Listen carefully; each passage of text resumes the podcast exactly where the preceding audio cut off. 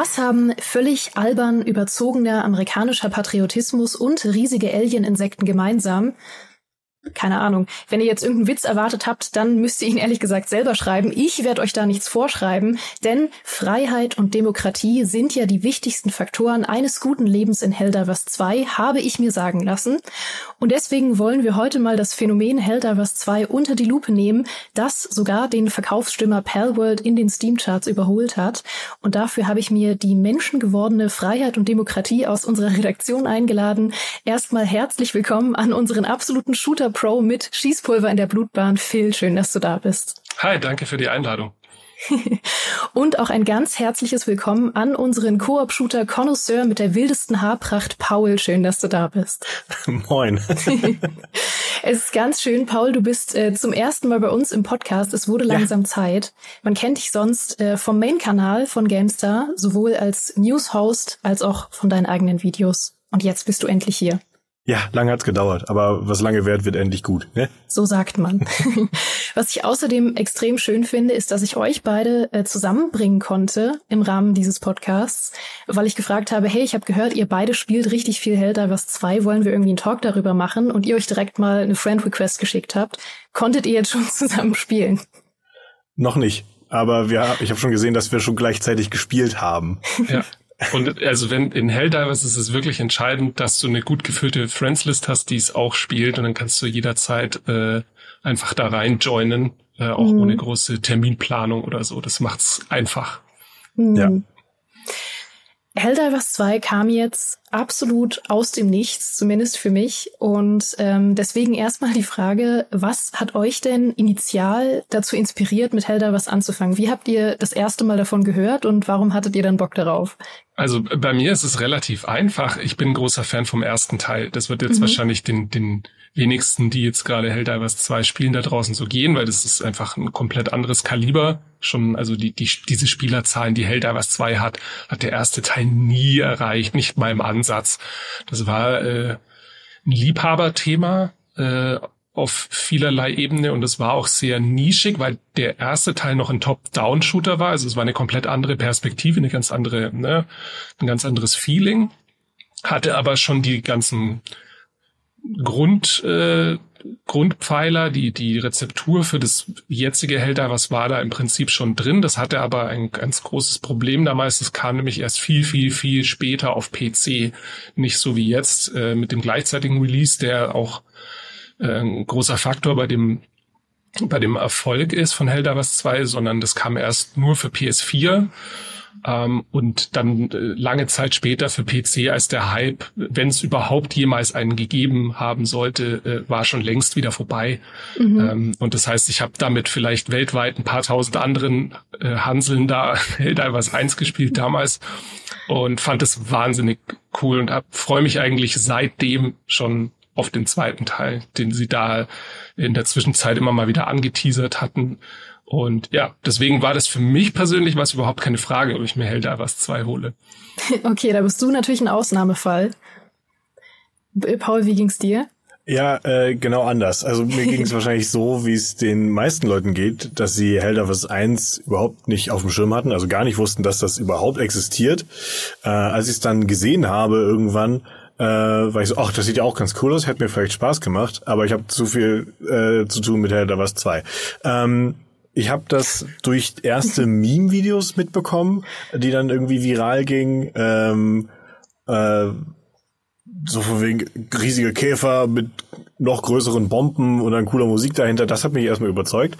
äh, und dann habe ich ähm, mit einem mit zwei Kumpeln äh, zusammen überlegt, okay, holen wir uns das oder holen wir das nicht?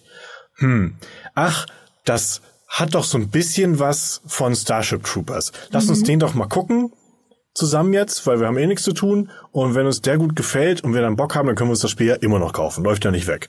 Und dann haben wir den Abend zusammen Starship Troopers geguckt. Und danach, Stunde später, haben wir dann zu dritt gezockt. ja. Ausgezeichnet. Ähm, ich hab, äh, muss an der Stelle gestehen, es wirklich noch überhaupt nicht gespielt. Und deswegen führt mich doch einfach mal durch so eine Runde Helldivers. Stellt euch vor, quasi bei Helldivers gerade nehmt euer Kind mit zur Arbeit Tag und ihr nehmt mich mit und, und, und andere Unwissende, die es noch nicht gespielt haben und, und erzählt stolz von eurem Arbeitstag und deutet auf Dinge, die ihr so den ganzen Tag macht. Also das Faszinierende bei Helldivers ist, äh, ich habe jetzt neulich einen Kommentar dazu gelesen, äh, im, äh, im GameStar-Kommentarbereich unter einem Artikel, wo jemand gesagt hat, das ist doch einfach so ein Koop-Shooter vom Reißbrett. Man sucht sich eine Mission aus, geht da rein, hakt A, B, C Missionsziel ab, äh, extrahiert von der, von der Map runter und geht äh, zurück in sein Hauptquartier und kauft da ein neues Upgrade und dann startet man das Ganze wieder von vorne. Und das Schlimme ist, oder das Komische ist, der hat vollkommen recht. Das ja. ist Helldivers in der Nutshell. Und trotzdem geht es jetzt so durch die Decke. Es ist halt, da kommen ganz, ganz viele Faktoren zusammen. Im Kern ist es das, was ich jetzt gerade beschrieben habe. Du gehst zu viert auf äh, in, in eine Mission. Das ist ein abgesteckter Bereich, eine abgesteckte Map. Äh, nicht riesengroß, aber auch nicht schlauchig. Also es ist so ein, eine, eine, eine mittlere Levelgröße, würde ich jetzt mal sagen. Mhm. Keine eigene Open World, weil du da auch nicht, da gibt's jetzt keine irgendwie interessanten NPCs, mit denen du irgendwie redest oder handelst oder irgendwie äh, groß äh, Landmarks zu entdecken oder so, sondern du gehst dort deine Missionsziele ab. Das sind zufallsgenerierte Versatzstücke von äh, lade hier Munition in der Artillerie, dann spreng dieses Gebäude in die Luft, äh, dann gib hier einen Code ein und dann geh zurück zum Shuttle und dann extrahierst du wieder von der Map runter. Und das macht man vorzugsweise im Team, kann man auch alleine machen, macht nicht so viel Spaß alleine, ähm, aber zu zweit, zu dritt, zu viert. Und äh, nach den Missionen ist man zurück auf seiner, seinem Raumschiff, seiner Raumschiffbrücke und kann da ähm, vereinfacht gesagt Upgrades kaufen. Ähm, für die äh, kann sich neue Waffen besorgen und so weiter und so fort. Also so das das das übliche, sage ich jetzt mal. Und damit ist es jetzt äh, nicht so viel anders als andere Koop-Shooter erstmal im Grunde. Es ist nicht so viel anders wie ein Left 4 Dead vielleicht oder ein World War Z oder ein Deep Rock Galactic oder so. Also die haben alle so ein bisschen die, den, denselben Kern oder ein Payday 2 auch. Mhm. Ähm, was Helder was 2 besonders macht, sind ein paar vielleicht sogar kleinere Details im Gameplay und wie das Ganze inszeniert ist, sind zwei, zwei verschiedene Dinge. Ähm, was die Inszenierung angeht, ist für mich ein großer Reiz, ist diese galaktische Kampagne. Äh, da hast du bestimmt auch schon mal äh, gehört davon. Das funktioniert im Prinzip so, dass ein dauerhafter, persistenter Krieg inszeniert wird zwischen den Helldivern oder also den, den Menschen, die für die Supererde kämpfen und die Demokratie verbreiten natürlich. ähm, und, und Freiheit. Freiheit, ja. die Freiheit. Und den äh, verfeindeten Alienvölkern, das sind im Moment die Automatons und diese Terminiden, das sind diese Bug-Viecher, die man äh, so aus Starship Troopers etc. kennt.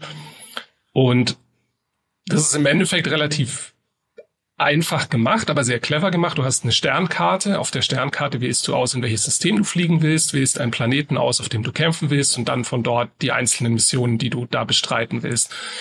Und jeder einzelne Einsatz von einer Koop-Gruppe zahlt einen kleinen Prozentsatz zur Eroberung dieses Planeten ein, dauerhaft. Mhm.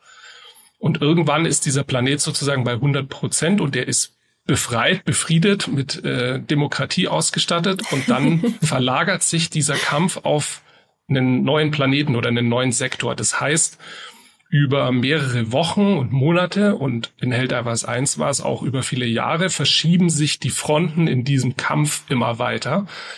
Und das gibt quasi diesen das ist der Kit zwischen den einzelnen Missionen. Also du machst im Endeffekt immer dasselbe, das stimmt schon. Du machst im Endeffekt immer dieselben Missionen, auch vielleicht bisschen in anderen Umgebungen und Biomen, aber das vermittelt dir das Gefühl, dass du tatsächlich was reißt über lange Zeit, dass du halt auf ein gemeinsam, dass die ganze Community auf ein gemeinsames Ziel hinarbeitet. Und das ist sehr, sehr cool inszeniert mit einigen echt clever gemachten Details, zum Beispiel, dass du auf der Brücke deines Schiffes stehst, dann siehst du zum Beispiel andere Spielerschiffe, die am selben Planeten geparkt sind und wie die ihre Orbitalsperrfeuer nach unten feuern. Die triffst du zwar nicht in der Mission, aber du merkst, okay, da ist so ein, da ist so ein Wir-Gefühl. Also wir sind hier zusammen irgendwie am Werk. Das ist für mich so einer der zentralen Aspekte von Helldivers 2. Paul, du lächelst schon ganz zufrieden. Du, du dich hat auch schon die Demokratie erreicht. Ja, äh, also gerade dieser ähm, Community-Aspekt, der ist das, was mich an dem Spiel so richtig, äh, richtig begeistert. Also in anderen Koop-Shootern gibt's halt selten so ein, so ein übergreifendes Gemeinschaftsgefühl. So, ich kämpfe hier mit meinen Brüdern und Schwestern Schulter an Schulter gegen die Terminiden und gegen die Automatons. Und das ist so ein, das, sobald ich da mit, mit mindestens einer weiteren Person in der Runde bin, ähm, kommt, überkommt uns so, so, so ein, dieser, dieser demokratische Wille. und wir haben, wir, wir sind sofort in unseren Rollen drin. Das passiert mir bei, äh, bei Computerspielen eigentlich nie, dass ich da so, so in so ein Roleplaying reingerate. Mal zum Spaß irgendwie. Aber hier werde ich so richtig reingesogen, weil es ist alles so übertrieben, äh, also das, das Setting ist so richtig dick aufgetragen. Mhm. Ähm, du kannst dein Schiff halt irgendwie benennen und das heißt dann nicht einfach nur SS Paul, sondern mein Schiff heißt The Founding Father of Family Values. ähm, oder dann gibt's den Gauntlet of Justice oder solche Geschichten. Also es ist alles komplett drüber. Und dieses, dieses gemeinsam an den verschiedenen Fronten kämpfen, das ist halt auch das, was mich so sehr daran begeistert. Und die Community, die dann daraus so richtige, ein richtiges Meme-Feuerwerk macht. Von wegen, ja, auf dieser Seite gibt's die Terminiden. Ja, ja, ist okay. Hier drüben die Automatons, da brauchen wir viel mehr Hilfe, weil die rennen uns richtig über den Haufen. Malevolent Creek steht kurz vor dem Fall. Wir brauchen Hilfe. Kommt, kommt hier rüber und, und äh, schießt sie mit uns über den Haufen. Und das habe ich so in wenig anderen Spielen erlebt eben. Mhm.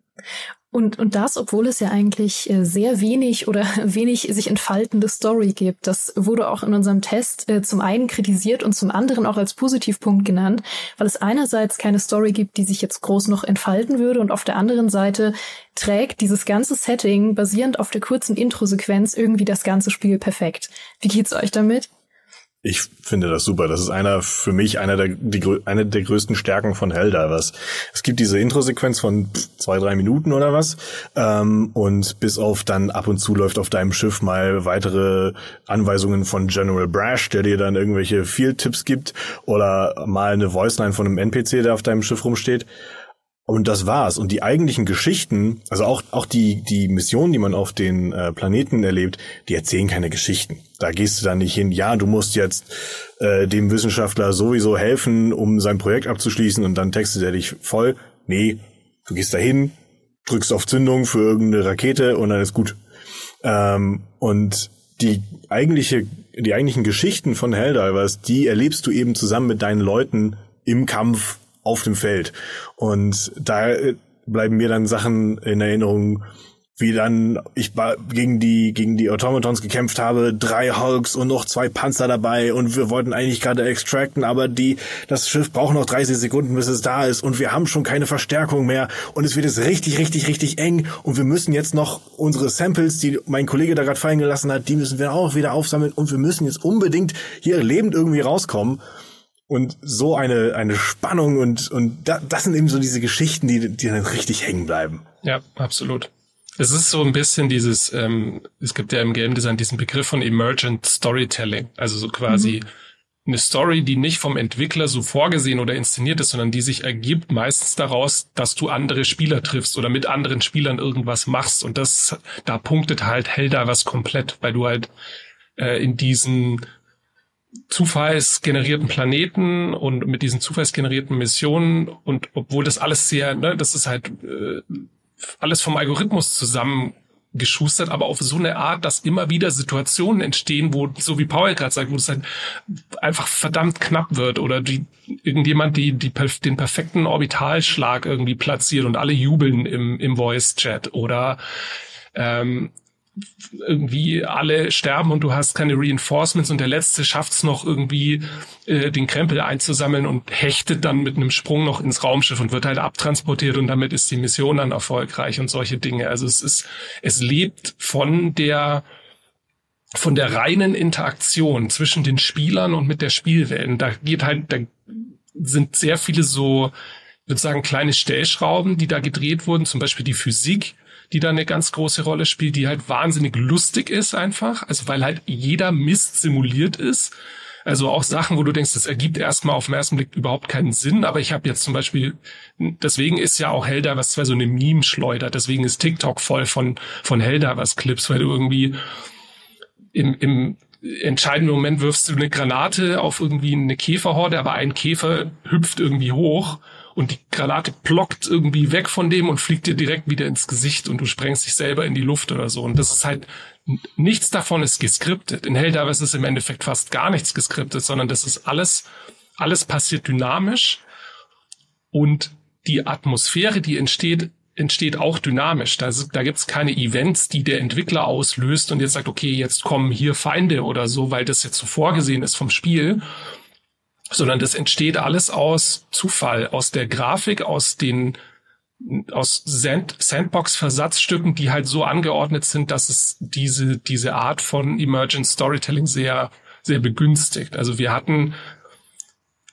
gerade wenn, wo Paul das jetzt sagt, wir hatten auf Malevolent Creek, das ist so ein ganz berüchtigter Planet, äh, inzwischen in der Community, so ein Dschungelplanet. Da hatten wir richtige Robo-Vietnam-Momente, ne, wo du halt, da, da liegst du irgendwie nachts im Dschungel und dir fliegt irgendwie das Lasersperrfeuer um die Ohren und ich denke mir so, das, das könnte jetzt auch aus einer Call of Duty Kampagne sein oder so. Nur dass mhm. das nie so geschrieben worden ist, sondern das passiert nur jetzt, nur uns quasi so in dieser Form. Mhm. Und das, das ist eigentlich die Besonderheit, ja. Call of Duty Kampagne ist ein super gutes Stichwort. Da komme ich nämlich nachher noch zu. Ähm, jetzt denke ich nur gerade, ja, das klingt nach einem sehr guten Spiel und trotzdem oder gerade deswegen ist es dann immer spannend rauszufinden, wo eigentlich dieser sagenhafte Erfolg herkommt, weil der Erfolg übertrifft ja gerade mal wieder alles und das frage ich mich immer, wenn Spiele, die schon ganz gut sind, aber auch vielleicht nicht weltbewegend oder irgendwas weltbewegend Neues machen, plötzlich so durch die Decke gehen. Zuletzt bei Palworld fand ich das eine sehr spannende Frage, dem auf den Grund zu gehen, woher dieser absurde Erfolg kam. Und dazu kommen wir gleich nach einer kurzen Werbung. Wenn ihr auch nur ein ganz kleines bisschen so wie ich seid, dann habt ihr zum jetzigen Zeitpunkt wahrscheinlich mindestens drei Getränke auf eurem Schreibtisch zu stehen, nämlich eins für Geschmack, eins für Hydration und natürlich noch eins zum Wachbleiben. Und wenn ihr so seid, dann kann ich euch auf jeden Fall sagen, dass euch vielleicht noch eine Sache in eurer Sammlung fehlt, nämlich die Getränke von Holy, die all diese wundervollen Eigenschaften in sich vereinen. Da gibt's nämlich zuckerfreie Hydration Drinks und Energy Drinks ohne künstliche Farbstoffe. Und von diesen Energy Drinks gibt es jetzt gleich zwei neue Sorten, nämlich den Thai Lime Tukan tierisch lecker alles. Und vor allem, und jetzt darf ich endlich drüber reden, den Watermelon Whale. Pass du auf, so der Watermelon Whale. Ich bin so aufgeregt. Äh, ich liebe Wassermelonengeschmack. Ich liebe Wassermeloneneis. Das ist das Beste im Sommer. Also einfach irgendwie eiskalte Wassermelonen. So trinkt man ja auch Holy am besten. Eisgekühlt. Einfach ist, das ist das Beste, was es gibt. Und diese Sorte war schon drin letztes Jahr im Holy Adventskalender. Und ich habe dann Holy angeschrieben. Wirklich, es kann jetzt, ne, es wahre Geschichte. Holy angeschrieben geschrieben und gesagt, kann ich darüber reden? Ist das okay? Ich trinke die gerne. Ich mag das wirklich sehr gerne. Und dann haben sie gemeint, ja, kannst du machen, aber kommt halt erst noch raus der Wassermelonenwahl. und dann war ich wie Homer Simpson am Fischbrötchenstand, quasi bei Holy und habe bis jetzt gesagt, wann kommt endlich Watermelon Whale? Wann kommt endlich Watermelon Whale? Wann kommt endlich Watermelon Whale? Bis sie jetzt gesagt haben, jetzt kommt. Und jetzt bin ich einfach nur glücklich, äh, ja, endlich über drüber reden, drüber reden zu können, dass ich das gerne trinke. Watermelon, Wassermelone, toller Geschmack. Ja, und was für dich Wassermelone ist, ist für mich alle Art von Zitrusfrucht, sei es Limette, Zitrone, Orange oder irgendeine Art von Zitrusfrucht, die ich noch nicht kenne. Ich bin für alle offen. Und äh, da sag ich, also alles, was irgendwie einen zitronigen Geschmack als Eis oder Getränk hat, bin ich einfach dabei. Und das ist ja. tatsächlich auch eine Sorte, die es schon mal gab und die jetzt fest im Sortiment ist, genau wie der Wassermelonenwahl. Also die können nicht mehr verschwinden. Und wir können euch nur empfehlen, dass ihr die vielleicht mal ausprobiert. Denn es gibt jetzt im Moment auch noch ein paar coole Add-ons im Shop zu kaufen. Pass auf, ich habe noch eine Trivia-Info oh für Gott. dich, weil das musste ich nachschauen, weil du über Zitrusfrüchte ja. redest. Wusstest du, dass man eine Wassermelone auch Zitronengurke nennt?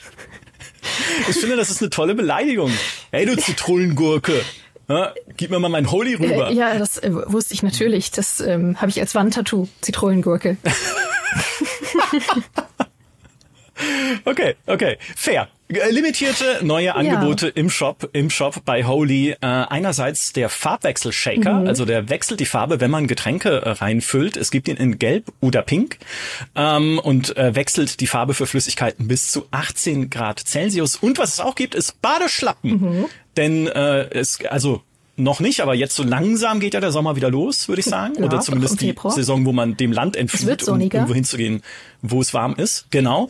Badeschlappen in schwarz-grün oder schwarz-weiß auch limitiert und in den Größen 36 bis 48 erhältlich im Holy Shop. Genau. Wenn ihr darauf Bock habt, wie gesagt, die Sachen gibt's vielleicht nicht mehr lange, also schaut gern vorbei, wenn ihr daran Interesse habt.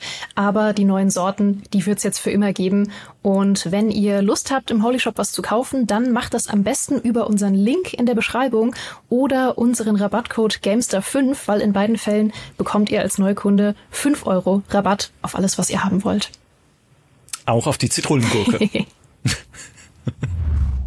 So, wo kommt der Erfolg her? Ähm, eine Sache, die ich mir denken kann, die ihr jetzt schon erwähnt habt, ist ja das Thema Hype und viral gehen auf verschiedenen Netzwerken. Und ich glaube, das ist das Beste, was dir gerade als Koop-Spiel heutzutage passieren kann, ist irgendwie in irgendeiner Form viral zu gehen, weil dann schaut es jemand auf Twitch, äh, bekommt selber Bock, überredet noch drei Freunde und schon hast du irgendwie vier Verkäufe gemacht.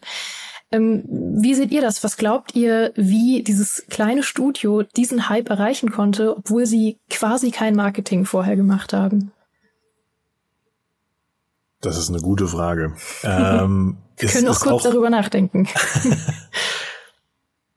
also es, für mich ist es, glaube ich, ganz viel wirklich dieser, dieser Meme-Aspekt fast und dieses, okay, die haben, die haben alle richtig Spaß beim Spiel, das merkt man den Leuten richtig an, die stehen da und das merkt man ja mir schon an, wenn ich darüber rede, ich habe richtig Bock, über dieses Spiel zu reden. Mhm. Ähm, und ich werde total, äh, äh, ich bin total immersed in der Welt und äh, kann davon, kann von diesen War Stories berichten, ähm, was du halt relativ einfach auf Social Media teilen kannst. Ähm, noch dazu äh, ist dadurch auch dieses übersättigte, äh, das übersättigte Setting, doch, ist korrekt, ähm, mit diesem, das ist ja, also es ist ja im Grunde eine Parodie auf das US-Militär. Ähm, nur halt richtig überspitzt und äh, Demokratie für alle und Freiheit, indem wir halt alles andere einfach wegbomben, was uns in die Quere kommt. Ähm, und da entsteht total so eine Propagandaschleuder, von der alle wissen, das ist totaler Quatsch, was wir hier machen aber es macht auch irgendwie Spaß, hier gemeinsam äh, weiter zu spinnen und dann erfinden wir ähm, neue Charaktere und es gibt dann TikTok-Channel, die sich dann als Super Earth Broadcast Emergency äh, Room Meeting oder sowas verkaufen, so von wegen, yo, hier, Achtung, das passiert gerade an den beiden Fronten. ähm, und noch dazu kostet es nur 40 Euro anstatt 60, 70, 80. Ja. Äh, das ist, glaube ich, auch ein ganz großes Ding, weil dann war es bei uns zum Beispiel in der Freundesgruppe, ja, ich kann mir das gerade nicht leisten, kein Problem, sind ja nur 40, ich schenke dir das und dann können wir zusammen zocken. Mhm. Und das kannst du halt bei einem 40-Euro-Titel viel mehr machen als bei einem 60-Euro-Titel. Ja, absolut. Also ich sehe da auch den, der, der, der Preispoint von 40 Euro, der ist nicht zu unterschätzen. Gerade bei einem Koop-Spiel, was, so wie jetzt Paul gesagt hat, was sehr davon lebt, von dieser Mund-zu-Mund-Propaganda, dass man halt sagt, hey, ich habe da irgendwie ein total cooles Spiel gesehen, jetzt schaue ich mir das mal an, das weiß ich nicht, habe ich auf TikTok gesehen, jetzt schaue ich mir das mal an, oh, nur 39,90 oder irgendwas. Dann hole ich mir das und dann merke ich, okay, ich habe da total Spaß dran, da muss ich jetzt meine, meine Jungs oder mein Squad oder meine Kollegen dazu holen und du kriegst sie einfach leichter überzeugt, 40 Euro hinzulegen, als äh, ne, bei anderen Spielen, Skull and Bones, äh, ähnliches Prinzip, äh, auch stark auf Koop ausgelegt, kann man auch alleine spielen, aber im Koop einfach witziger, 70 Euro. Und das ist halt, ne, das ist halt, das war auch schon bei Palworld so, dass diese niedrigere Preishürde einfach wahnsinnig diesem diesem viralen Marketinggedanken entgegenkommt. Also dass sich, dass es sich so gegenseitig ein bisschen die die Klinke in die Hand gibt, weil na, wenn ich die die wenn ich die Barriere sehe von 70 Euro, wenn ich einen witzigen TikTok Clip gesehen habe, dann ist die psychologisch viel, viel, viel, viel, viel höher als eine 40 Euro Hürde, die ich überwinden muss. Und das kommt halt einem Studio entgegen, wie jetzt Arrowhead. Ich meine, das ist ein 100-Personen-Studio, die kaum eigenes Marketing machen. Und klar, da steht letztendlich PlayStation dahinter, aber die machen ja in erster Linie mal den, den Vertrieb und die Infrastruktur auf der PlayStation. Und die haben jetzt zum Beispiel mit, mit Steam und dem Marketing auf dem PC sehr wenig zu tun. Ich glaube, die haben einen PC-Trailer rausgehauen und das war's. Ähm, und deswegen lebt dieses ganze Konstrukt Helldivers 2 und dieser Erfolg, der lebt nur von dem, sag's doch weiter, oh, hier ist ein witziger Clip, ach, das sieht ja spaßig aus und dann, oh, das kostet nur 40 Euro. Mhm. Ja. Glaubt ihr denn, dass dieses ähm, zum Phänomen werden irgendwas ist, was man als Entwicklerstudio für sein Spiel wirklich nachmachen kann? Oder gehört da auch immer irgendwie Glück und Gefühl dazu? Weil ich weiß und ich kriege mit, dass gerade viele Koop- oder Multiplayer-Spiele immer wieder versuchen, so einen Hype auszulösen und so viral zu gehen und ähm, es oft dann nicht schaffen, wenn sie von Anfang an sich das so vornehmen. Glaubt ihr zum Beispiel, dass Helldivers damit gerechnet hat und das von Anfang an so geplant hat? Oder dass es eher einfach so ein bisschen zufällig auch die Sterne gut standen. Also, dass sie dann nicht mit gerechnet haben, das hat man ja an den Serverproblemen am Anfang gesehen. Oh ja. ähm, die sie mittlerweile gut in den Griff bekommen haben, äh, muss man dazu sagen. Aber ich glaube, da waren die auch ganz schön überrumpelt von. Äh, die haben ja ähm, als das war eine der schönsten News, die ich in den letzten zwei, drei Wochen gesehen habe. Arrowhead stellt mehr Leute ein, weil das Spiel so erfolgreich ist, mhm. anstatt mal Leute rauszuschmeißen, weil ihr Spiel nicht klappt. Ja. Ähm, das hat mich total gefreut, als die äh, Meldung bei mir über den Schreibtisch geflogen ist. ähm, und von daher schwierig zu sagen, aber ich denke mal, dass da, also da gehört eine dicke, dicke Portion Glück dazu. Ähm, sie haben da halt genau einen Nerv getroffen. Ähm, Helldivers 2 ist jetzt nicht das umfangreichste Spiel. Ähm, es gibt halt, boah, keine Ahnung, zehn verschiedene Missionstypen, rate ich jetzt mal. Ähm, nur zwei Fraktionen mit insgesamt, glaube ich, 20, 25 Gegnertypen. Ähm, aber es ist ein fertiges Spiel auch noch dazu. Es ist polished. Klar sind noch einige Bugs dabei, also auch, äh, äh, auch im Code. Ähm, äh, aber die sind wirklich die Ausnahme. Das ist ein rundes Paket, das ist ein abgeschlossenes Ding, das ist gepolished. Du merkst halt in vielen Ecken immer wieder, ähm, wie zum Beispiel mit der Physik, was du vorhin erwähnt hast, das erwartet man gar nicht und dann freut man sich umso mehr, dass es drin ist. Mhm. Ähm, genau, also das ist das ist so mein mein Senf. Ja, also ich glaube auch, dass man das, das nachzumachen, also dass es eine Formel gibt, um das zu machen, was jetzt Helldivers 2 gemacht hat, das glaube ich nicht. Also ich glaube nicht, dass du dich hinsetzen kannst und sagen kannst, okay, wenn wir A, B und C machen, dann kriegen wir so einen Erfolg wie mhm. Helldivers oder Palworld oder so. Das glaube ich nicht. Aber es ist auch nicht der reine Zufall. Ich glaube, dass da ganz viele Faktoren zusammenkommen. Das eine ist äh, Timing, also der Release-Zeitpunkt ist sehr gut gewählt. Dann, wie gesagt, mhm. eben Preis und dieses dieses sich selbst vermarktende Ding, dass sie jetzt gar nicht mehr so viel machen müssen und trotzdem Reddit und TikTok und Twitter und alles geflutet ist mit, mit Memes und Clips und Sachen, die sich verbreiten über Helldivers. Und dann aber einfach das, was äh, zumindest, wenn man jetzt mal auch auf GameStar oder in die Kommentare schaut, was Leute seit langem mal wieder erfrischend finden, ist ein Spiel, das ganz sichtbar mit Liebe und mit dem eigentlichen Spielspaß im Fokus entworfen wurde und erst gar nicht groß dieses okay, wir wollen jetzt ein Service-Game machen und dann haben wir eine Roadmap ja. und dann gibt's einen Ingame-Shop und Mikrotransaktionen und eigentlich ist es Early Access, aber wir wollen Vollpreise und also dieses alles, was gerade sehr die Leute auch auf die Palme bringt. Ähm, jetzt kommt ein Double-A-Studio und liefert ein abgesehen von den Serverproblemen, die lagen jetzt aber an der reinen Masse der Leute, nicht am, am Spielcode oder so, das einfach sich runder und abgeschlossener, so wie Paul sagt, anfühlt als viele Produktionen, die von viel, viel, viel größeren Studios mit viel, viel mehr Budget kommen ähm, und in erster Linie einfach unterhalten wollen, einfach einen spaßigen Abend dir bereiten wollen mit Freunden, wo es einfach um um Friendly Fire Unfälle geht und witzige Sprüche und Situationskomik und wo du dann, wo du lachst und schreist und dann irgendwie denkst so, ja, jetzt, ich hatte jetzt einfach eine gute Zeit. Das ist einfach, ähm, es ist nicht kompetitiv, es gibt kein PvP, es gibt also auch keine Cheater-Problematik. Also sie umschiffen da auch sehr geschickt sehr viele Sachen, über die andere Spiele durchaus stolpern. Und dadurch hast du das Gefühl, wenn ich die, äh, ich, bei mir war es so, wenn ich die 40 Euro auf den Tisch lege, da bekomme ich was, da habe ich echt lang Spaß damit.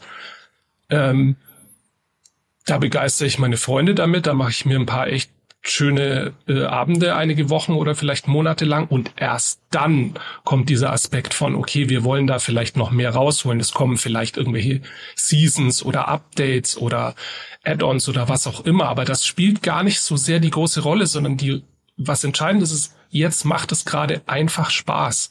So simpel wie das klingt, aber das ist nicht mehr so ganz selbstverständlich bei neuen Releases. Man merkt den Leuten auch, ähm, also den Leuten von Arrowhead auch richtig an, dass sie voll hinter ihrem Spiel stehen. Also wenn man sich mal den, ähm, ich weiß gar nicht, wer mit Vornamen hat, den Herrn Peilstedt, den CEO von äh, Arrowhead, auf Twitter mal so ein bisschen anschaut, oder auf X, Entschuldigung, ähm, der postet dann halt auch Sachen so von wegen, wir haben jetzt gerade Serverprobleme. Du kannst, ich freue mich natürlich, wenn sich hier Leute das Spiel gerade kaufen, aber wenn ihr dann nicht spielen könnt und ihr keinen Spaß habt, dann wartet lieber noch einen Moment ähm, und und kauft's dann. Also solche Sätze hört man sehr selten von äh, CEOs in der Gaming-Branche im Moment. Von wegen, ja, kauft das unser Spiel bitte erstmal nicht, um dann mehr Spaß damit zu haben. Mhm. Ähm, genau. Und dazu ja. muss man ja sagen, da wo sie monetarisieren, und das tun sie mit einem Ingame-Shop, wo du zum Beispiel Cosmetics kaufen kannst, ähm, mhm. da tun sie es sehr behutsam, würde ich behaupten. Ähm, also die Preise da sind äh, im Vergleich relativ niedrig. Also wenn du dir anschaust, was für vergleichbare Skins zum Beispiel verlangt wird in einem Diablo 4 oder in einem Call of Duty, die von Haus aus schon teurer sind, äh, ist Helldivers 2 da im Endeffekt mit seinem mit seinen Microtransactions ein Schnäppchen. Die sind außerdem mhm. optional. Du kannst äh, sogar die Premium-Währung dir verdienen. Also wenn du genug Spielzeit reinsteckst, kriegst du die Premium-Währung, ohne Geld auszugeben. Und wenn du dann lang genug sparst, kannst du dir vielleicht trotzdem dann mal einen Skin oder einen Premium Battle Pass oder irgendwas kaufen. Das heißt, es wird auch in der Breite sehr viel fairer empfunden, was die, äh, was die Monetarisierung angeht. Gerade im Vergleich zu AAA-Studios, die dann halt sagen, okay, bei uns kostet's 60 oder 70 Euro und wir haben noch den Ingame-Shop, wo du dann nochmal 20 oder 10 Euro für deinen, deinen Skin bezahlst. Und so kannst du halt, das sorgt für positive Schlagzeilen oder für zumindest für positive Publicity in, in den Communities, das ist klar. Also da haben sie schon sehr viele Boxen abgehakt, wo momentan der Trend eher dagegen ist oder wo die Leute eben sagen, das stört uns gerade an der Branche. Ja, auf jeden Fall. Das ist natürlich, was du mit den Mikrotransaktionen beschreibst, auch für Koop generell sehr dankbar, weil ähm, man da ja sowieso nur zu einem gewissen Grad irgendwie Pay to Win haben könnte, weil man ja sowieso gemeinsam spielt und ähm, sowieso auch irgendwie einen anderen Faktor hat, vielleicht für Cosmetics, weil es hauptsächlich darum geht, vor seinen Freunden anzugeben und nicht vor wildfremden ja. Leuten, mit denen ja. man nicht redet. Deswegen hat es sowieso, glaube ich, ein, ein angenehmeres Gefühl, wenn es dann gut gemacht ist. Ja. Tatsächlich haben einige der Ausrüstungen, äh, die man kaufen kann, auch Effekte. Die kannst du aber halt auch alle mit äh, mit kostenlosen äh, Rüstungen bekommen mhm. und die sehen alle gut aus. Und es gibt, es gibt halt einen rotierenden Shop, der alle 24 Stunden einmal äh, zwei neue Rüstungssets äh, zeigt. Und dann kann man sich natürlich an, ah, verdammt, jetzt äh, kann ich mir das heute nicht kaufen, weil ich mir jetzt nicht genug kostenlos äh, Währung erspielen konnte oder sowas. Ist aber nicht so schlimm. Die Rüstungen morgen sehen wieder gut aus. Also ich habe jetzt seit zwei Wochen ungefähr jeden Tag einmal äh, Helder was gespielt. Ähm, und da bin ich, also großes, großes Lob ans Designteam. Äh, das sieht also wirklich totschick aus und passt alles wunderbar ins Setting. Was er da beschreibt, ist äh, auch genau das, was ich empfinde, wenn ich mir so die Hype-Spiele der letzten zwei Jahre angucke oder die Spiele, die versucht haben, ein Hype-Spiel zu werden, dass man ganz klar erkennt, äh, die Spiele, die wirklich einen riesigen Hype ausgelöst haben bei Release, haben das Gameplay und den Spaß total in den Vordergrund gestellt und haben gar nicht unbedingt geplant, so groß zu werden, haben es vielleicht gehofft, aber haben nicht irgendwie diesen Schritt vor dem ersten gemacht. Also gerade Multiplayer-Spiele oder gerade Multiplayer-Shooter, die versuchen, so groß zu werden, die fangen direkt schon an, irgendwie ihren Shop zu bauen, bevor sie überhaupt geiles Gameplay haben gefühlt, sagen direkt, ah, okay, dann müssen wir hier schon irgendwie unseren Shop fertig haben. Hier haben wir irgendwelche Social Features, die keinen interessieren, wenn das Spiel nicht gut ist. Und äh, ja, stolpern da so über ihre eigenen Füße, habe ich das Gefühl. Ja, und das, ich meine, man merkt das, äh, finde ich, also du, du, du Geraldine, du kennst mich, wir haben jetzt schon öfter über Shooter geredet in Podcasts. Ja. Mir ist es halt wahnsinnig wichtig, wie sich ein Shooter anfühlt vom Schießen her. Ich, ich bin halt einfach so ein mhm. Gunplay-Fanatiker. Und gerade da bei solchen, bei, bei dieser, bei dieser Basis, bei dieser, bei dieser Grundlage von, von äh, Koop-Shootern, da hat schon Helldivers 2 direkt gepunktet. Das habe ich auch schon in den ersten zehn Minuten gemerkt, als ich das erste Mal angeworfen habe, weil du halt, weil sich jemand wirklich überlegt hat, okay, wie machen wir hier so richtig sattes Trefferfeedback, da sprotzen von den Bugs irgendwie die, die Beine weg und so, oder bei den, bei den Robotern fliegen dann Rüstungsteile und Funken. Oder du kannst den auch den, den Robotern die Beine wegschießen, dann kriechen sie trotzdem noch auf dich zu, weil die halt auch ein sehr, sehr ähm, cleveres Animationssystem da eingebaut haben, was es halt sehr lebendig wirken lässt. Und du hast, äh, was mir persönlich da immer so ein bisschen missfällt, ist bei vieler, vielen Shootern dieser Art hast du eher so äh, Stat-basierte Dinge, dass du, du schießt Lebensbalken runter, du hast Schadenszahlen über den Köpfen äh, von Gegnern. Und das sollte ein Trefferfeedback sein und dann findest du vielleicht eine Waffe, die dann fünf Prozent mehr Schaden macht und Helldivers ist quasi das genaue Gegenteil, sondern du, du, du hast keine Schadenszahlen über den Köpfen von Gegnern, weil du das brauchst du nicht. Du siehst, welchen Schaden deine Waffe gerade anrichtet, wirklich physisch. Mhm. Und deswegen hat es einfach von Haus aus schon ein sehr, sehr gutes Fundament als Shooter. Es, es hat einfach mechanisch schon die, erstmal die Grundlage geregt, dass, dass das Schießen Spaß macht. Und zwar nicht nur irgendwie eine Stunde, sondern halt langfristig. Und ich denke, was du sagst, ist halt richtig. Sie haben es richtig rum aufgebaut. Ne? Sie haben eine, eine, Grundlage gelegt, wie soll sich das anfühlen, was wollen wir für ein Setting vermitteln, wie machen wir das, dann haben sie Systeme drauf aufgebaut. Und erst ganz zum Schluss hat man sich überlegt, okay, wie können wir jetzt, äh, was wollen wir jetzt da vielleicht noch verkaufen oder so extra.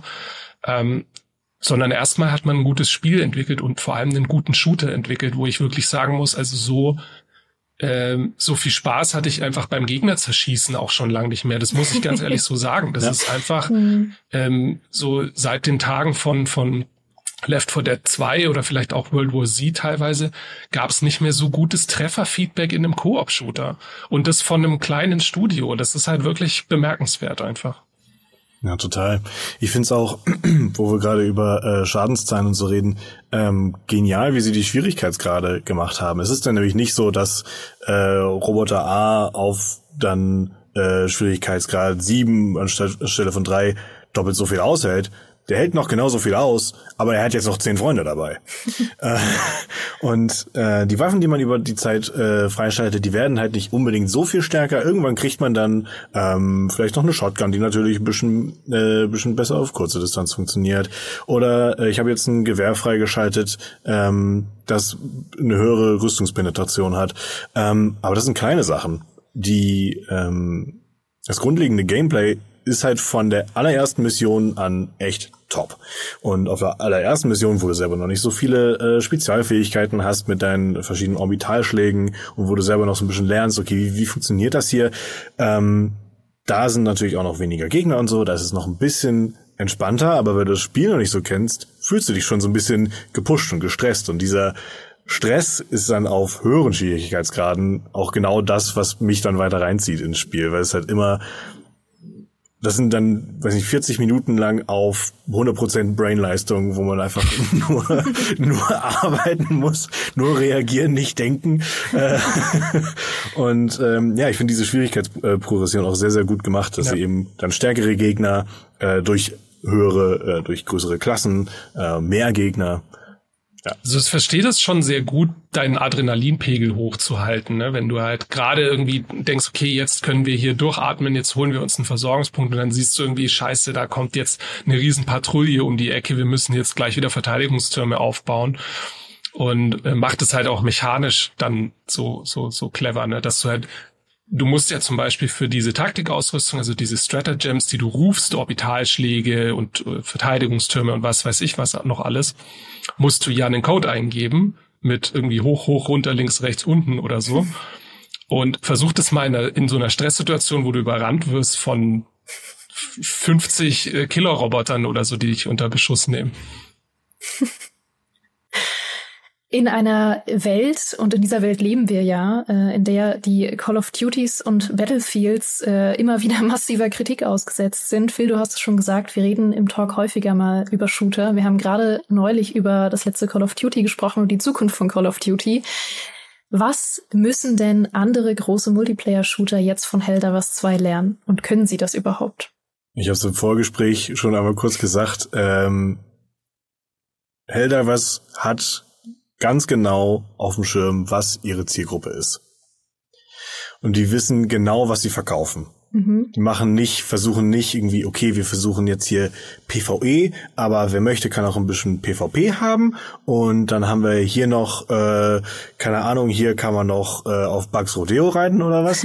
Sondern es gibt halt diesen Gameplay-Loop und wenn du den nicht magst, dann ist das Spiel halt nichts für dich. Mhm. Aber dieser Gameplay-Loop ist halt verdammt poliert. Also sie verkaufen halt eine Experience, die sehr polished ist.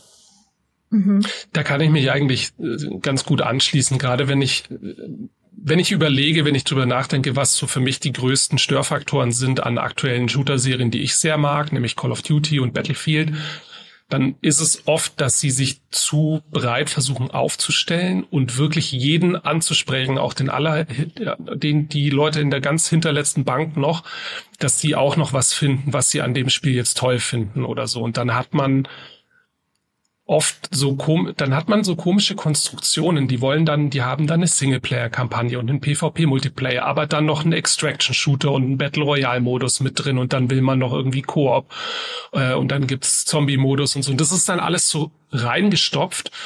Und sie sind überhaupt nicht in der Lage, das alles zu supporten. Also sie können weder den Content-Nachschub noch die Qualität auf dem Level bieten, wie Fans von einzelnen Aspekten das dann zum Beispiel wollen.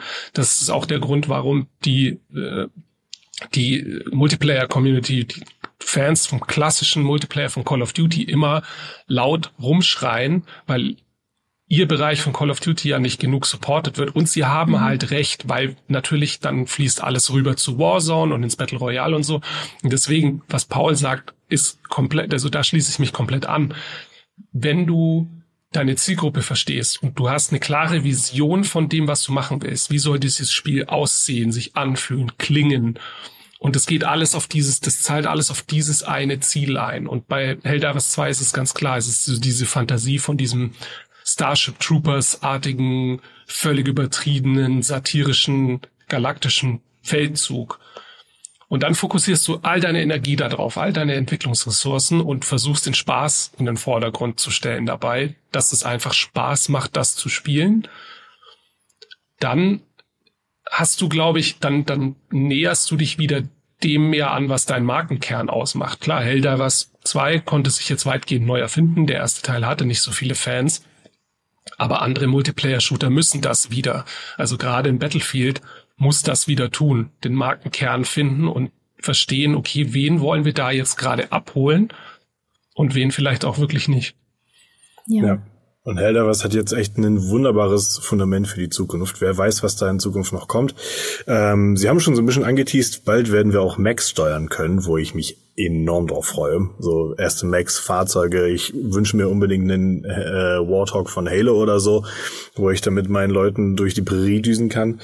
Ähm, und das ist, also man, man kann da jetzt wunderbar drauf aufbauen und sich dann einfach noch noch weiter äh, ausbreiten. Jetzt gerade ist es halt so ein bisschen so, ich bin jetzt bei knapp 40 Stunden äh, Spielzeit und so langsam habe ich das meiste gesehen. Ich kann jetzt noch ein paar äh, neue Sachen freischalten, ähm, neue Orbitalschläge, aber ich glaube, die coolsten habe ich schon.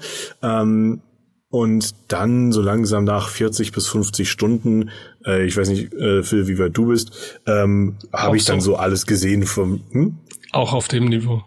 Ja, dann, dann hat man alles gesehen vom Spiel. Aber dann hab ich habe ja auch nur 40 Euro ausgegeben und dann habe ich pro Euro eine Stunde Spielzeit. Finde ich in Ordnung.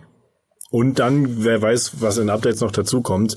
Neue Fraktionen könnten sein. Es gab in Helldivers, soweit ich weiß, ja noch ein paar andere ähm, Fraktionen, die noch neues Gameplay bringen könnten. Äh, auf dieser galaktischen Weltkarte ist auch noch ein bisschen Platz oben und unten. Ähm, und hey, die, die 100% Liberation bei Super Earth steht ja nicht ohne Grund. Also wer weiß, wann wir mal die Übererde verteidigen müssen. Ja, also da, da steckt, glaube ich, noch ganz viel drin. Ich glaube auch, dass äh, der CEO Pylestead, äh, der hat selbst schon angekündigt, dass sie jetzt ein bisschen ihre Roadmap, was sie vorhatten, noch zu bringen an kostenlosen DLCs, dass sie das deutlich vergrößern.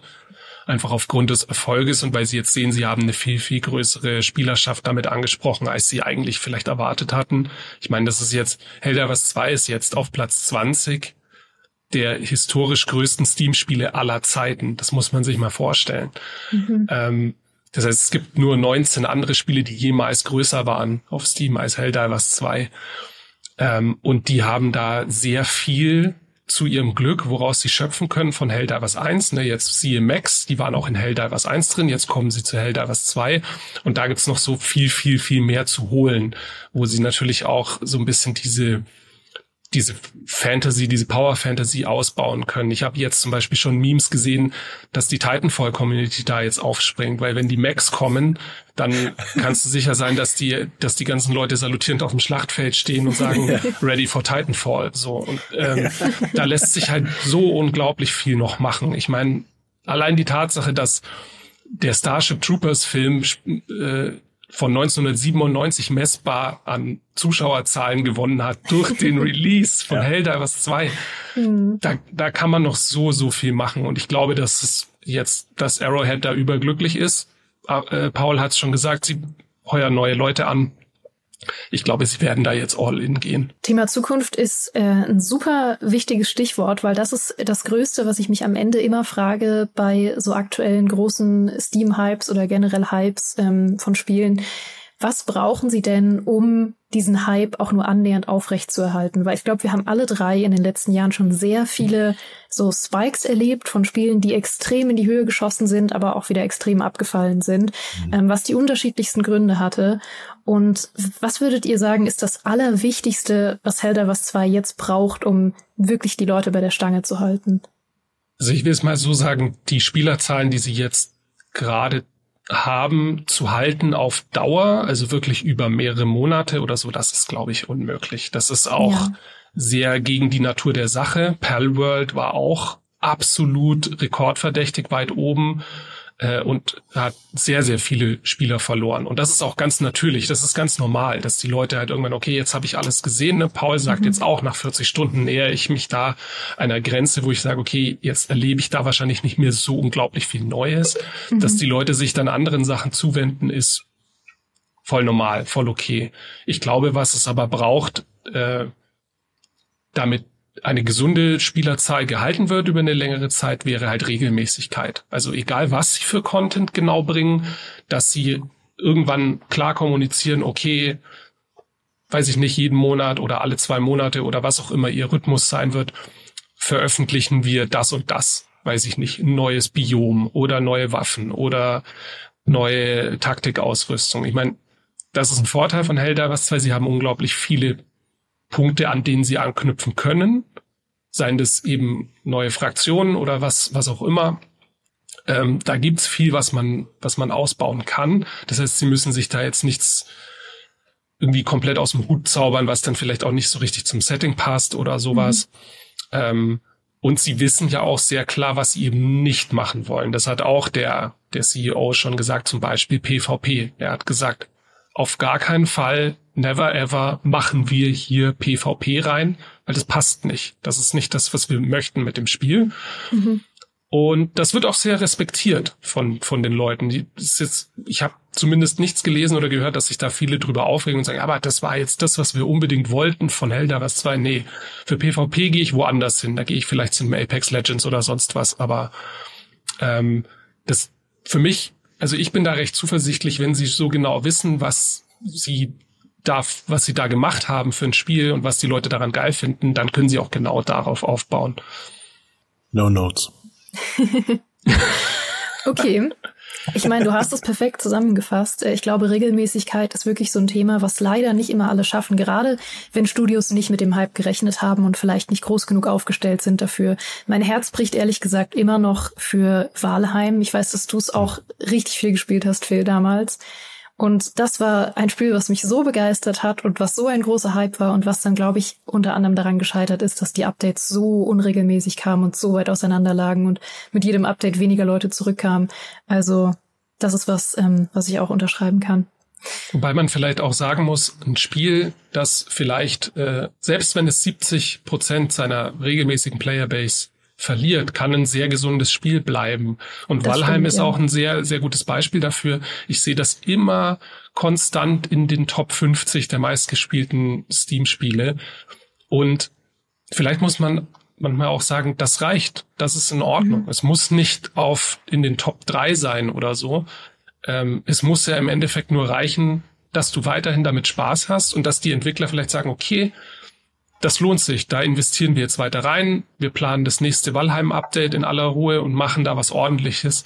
Ähm, ja. Klar, die Situation ist ganz anders, noch ein viel, viel kleineres Team als Arrowhead, aber ja, ähm, sie haben auch den Weg gewählt, da nicht zu viele Leute zu anzuheuern und dann plötzlich zu explodieren und zu einem tausend Mann starken Studio zu werden, sondern sie haben sich überlegt, wir bleiben klein und unabhängig und machen das in unserem eigenen Tempo.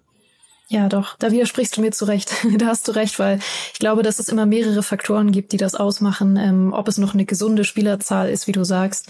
Ähm, Im Falle von Walheim zum Beispiel sind sie ja auch noch im Early Access. Da wird es halt auch spannend zu sehen, ob sie, falls es mal einen Full Release irgendwann gibt, für den Full Release wieder mehr Leute abholen können und dann wieder gute Verkaufszahlen haben. Das ist natürlich immer ein Faktor, ob es ein Spiel ist, was irgendwie generell auf Service und Langfristigkeit ausgelegt ist oder nur darauf, dass man es einmal kauft und eine gute Zeit hat. Da gibt es natürlich immer mehr Faktoren. Das ist völlig richtig. Ich habe hier noch eine Sache, die äh, hat Micha mir geschrieben. Es ist eine provokante These, die er mir äh, vorab geschrieben hat. Und ich glaube, er wäre sehr froh, wenn ich sie einfach mal hier so in den Raum stelle und gucke, wie er reagiert. Ja. sie lautet nämlich, gegen Helldivers kann Battlefield 7 schon einpacken, bevor es angekündigt wurde. Uh. Würde ich nicht unterschreiben. Mhm. Weil das ist, das ist das, was ich vorhin meinte mit den Zielgruppen. Eigentlich hat Battlefield nämlich eine ganz andere Zielgruppe als Helldivers. Oder, oder anders, ähm, verkauft eine andere Experience. Mhm. Helldivers verkauft Koop-Spaß, ähm, für, für, wenn ich jetzt eine Runde spiele, 40 Minuten bis, bis anderthalb Stunden oder sowas, ähm, und, äh, viel, viel durcheinander, äh, mit mit äh, richtig Leidenschaft, die da reingeht, äh, in, wenn ich da im Squad bin. Ähm, und wo wir aber alle, wo ich mit allen anderen Spielern, wo ich, also ich, wenn ich da mit irgendeinem anderen Spieler drüber rede, der ist auf meiner Seite. Ähm, und in Battlefield geht's halt eher um große Schlachten gegen andere Spielende. Mhm. Ähm, mit natürlich dann Stichwörter viele verschiedene Fahrzeuge, viel Zerstörung und so weiter. Ähm, und das ist halt nochmal eine ganz andere Geschichte. Das ist halt ein PvP und PvE, das ist halt wirklich ähm, nochmal noch mal was ganz anderes. So. Also ich schließe mich da fast komplett an. Ich würde sagen, in einem Punkt gibt es vielleicht tatsächlich eine Überschneidung wenn man so drüber nachdenkt, das ist dieses, was ich vorhin kurz mal angeschnitten hatte, die Schlachtfeldatmosphäre. Mhm. Weil Helldivers 2 auch sehr davon lebt, dass es so, dass du so immersed bist, also dass dir da halt wirklich die Fetzen um die Ohren fliegen, dass du halt denkst, so, oh, ich, ich bin hier jetzt wirklich Teil von, einem, von einer großen Schlacht. Was natürlich weitestgehend eine Illusion ist, weil du bist halt zu viert. Ne? Das ist halt, wie groß kann diese Schlacht sein? Aber man hat manchmal dieses Gefühl, ne, wenn dann halt da links und rechts die Bomben einschlagen und Orbitallaser und eine ganze Armada von Robotern äh, rückt irgendwie auf dich vor und du liegst irgendwo im Graben und schmeißt nur noch Granaten in eine Richtung, dann kann ich schon sehen, wie man da draufkommen kann, dass man sagt, okay, dieses, dieses Schlachtfeldgefühl braucht mhm. Battlefield vielleicht auch ein Stück weit wieder zurück. Also muss sich mhm. sehr gut überlegen, wie kriegen wir wieder diese, diese Stimmung so eingefangen. Weil zumindest mir persönlich, und ich kenne auch viele, denen es genauso ging, mir hat das Battlefield 2042 zum Beispiel nicht mehr so geliefert. Das war mir an vielen Stellen zu steril, will ich fast sagen, mhm. zu ja. äh, glatt, glatt gebügelt und sehr auf äh, in Richtung Hero-Shooter fast schon gedreht durch die Specialists. Und da könnte man durchaus argumentieren, okay, wie könnte jetzt Battlefield versuchen, auch so sowas zu inszenieren, ohne zu skripten oder so, sondern die Inszenierung aus diesen PvP-Gefechten so rauszukitzeln, dass es halt, dass es dich packt. Das wäre, das wäre tatsächlich was, wo ich sage, ja, da müsste Battlefield sich was überlegen. Aber ansonsten bin ich da komplett bei Paul. Das sind zwei Paar Stiefel. PvP mhm. und PvE. Ich glaube, ich will jetzt nicht, also wir wollen jetzt nicht so lange über Battlefield reden. Ja, doch, so aber was, was ähm, in den, was mir in den neueren Battlefields jetzt gefehlt hat, war die Stimmung. Ähm, und die ist halt, wir hatten es ja schon gesagt, in Helldivers ist die Stimmung halt voll da, du bist ja voll auf Demokratie und Freiheitsdrogen. Ähm, und so ein, diese Schlachtfeldstimmung hat eben gefehlt in 2042. Die hatte ich zuletzt bei Battlefield One, ähm, was unter anderem echt an den fantastischen Effekten lag und ganz ehrlich, ganz, ganz viel an der unfassbar guten Synchronisation die, wenn man sich da mal Behind the Scenes äh, Clips anschaut von den Voice Actern äh, im Studio Booth, äh, die schleppen halt Gewichte und rufen währenddessen Maschinengewehr Jungs und damit das halt richtig äh, ordentlich klingt, mussten vorher alle erstmal 20 Liegestütz machen, damit sie alle ordentlich außer Puste sind und so weiter. Und das hat total viel von diesem Schlachtfeldgefühl eben verkauft, weil du wenn da neben dir jemand brüllt, los rein da, dann, dann bist du halt umso mehr drin. Und diese äh, Voicelines und so weiter gibt's halt auch in Helldivers, nur dann eben mit, äh, mit diesem Satire-Spin drauf. Dann rufst du nicht Grenade, sondern How about a cup of liberty? Und dann schmeißt du eine Nate darüber. Ähm, und wenn jemand verletzt wird und durch die Gegend fliegt, oh, sweet liberty, my leg. So, das ist halt, diese, diese Stimmung fehlt halt in den neueren Battlefields. Und, aber ja, wenn sie, wenn das äh, klappt, dass sie bei Battlefield 7 das wieder mehr zurückbringen, wir würden es uns wünschen. Yes, mhm. definitiv. Dann bin ich ja froh, dass ich die steile These noch in den Raum gestellt habe. Ich gebe das so weiter an Micha. Habt ihr, ich fühle mich äh, wundervoll abgeholt von euch. Ähm, ich bin jetzt total drin. Habt ihr noch abschließende Worte, die ihr loswerden wollt? Im Zweifel irgendwas über Demokratie und Freiheit? Eigentlich nur, falls ihr da draußen es noch nicht gemacht habt und vielleicht auch abgeschreckt seid, weil es so alt ist. Wenn ihr nicht Starship Troopers gesehen habt, dann schaut euch bitte einfach mal Starship Troopers an. Den ja. Originalfilm, nicht die Sequels, sondern den Originalfilm von 1997. Ähm, dann lauft ihr vielleicht Gefahr, dass ihr euch doch noch Helldivers 2 holt, aber den Film sollte man auf jeden Fall gesehen haben, finde ich. Auf jeden Fall. Und äh, wir brauchen Unterstützung auf Malevolent Creek. Ja, dringend. Bitte. Dringend. Es sind sehr wenige Leute da. Äh, wir brauchen jede Hilfe gegen die Automatons. Die reißen uns da echt in Stücke. So. so, ihr habt's gehört. Schließt euch der Schlacht an für Demokratie und Freiheit. Und ich freue mich sehr, dass ihr heute da wart. Vielen, vielen Dank. Und ich freue mich sehr, dass ihr da draußen wie immer da wart. Und ich hoffe, ihr hattet viel Spaß, ähm, habt was Neues gelernt, hattet eine gute Zeit, habt uns gehört oder geschaut, während ihr gespielt habt. Und ähm, schreibt uns gern eure Meinung in den Kommentaren. Wenn ihr eine gute Zeit hattet, lasst auch gern ein Like oder ein Abo da, sofern noch nicht geschehen. Und wir hören uns hier sehr bald wieder. Macht's gut. Tschüss. Ciao.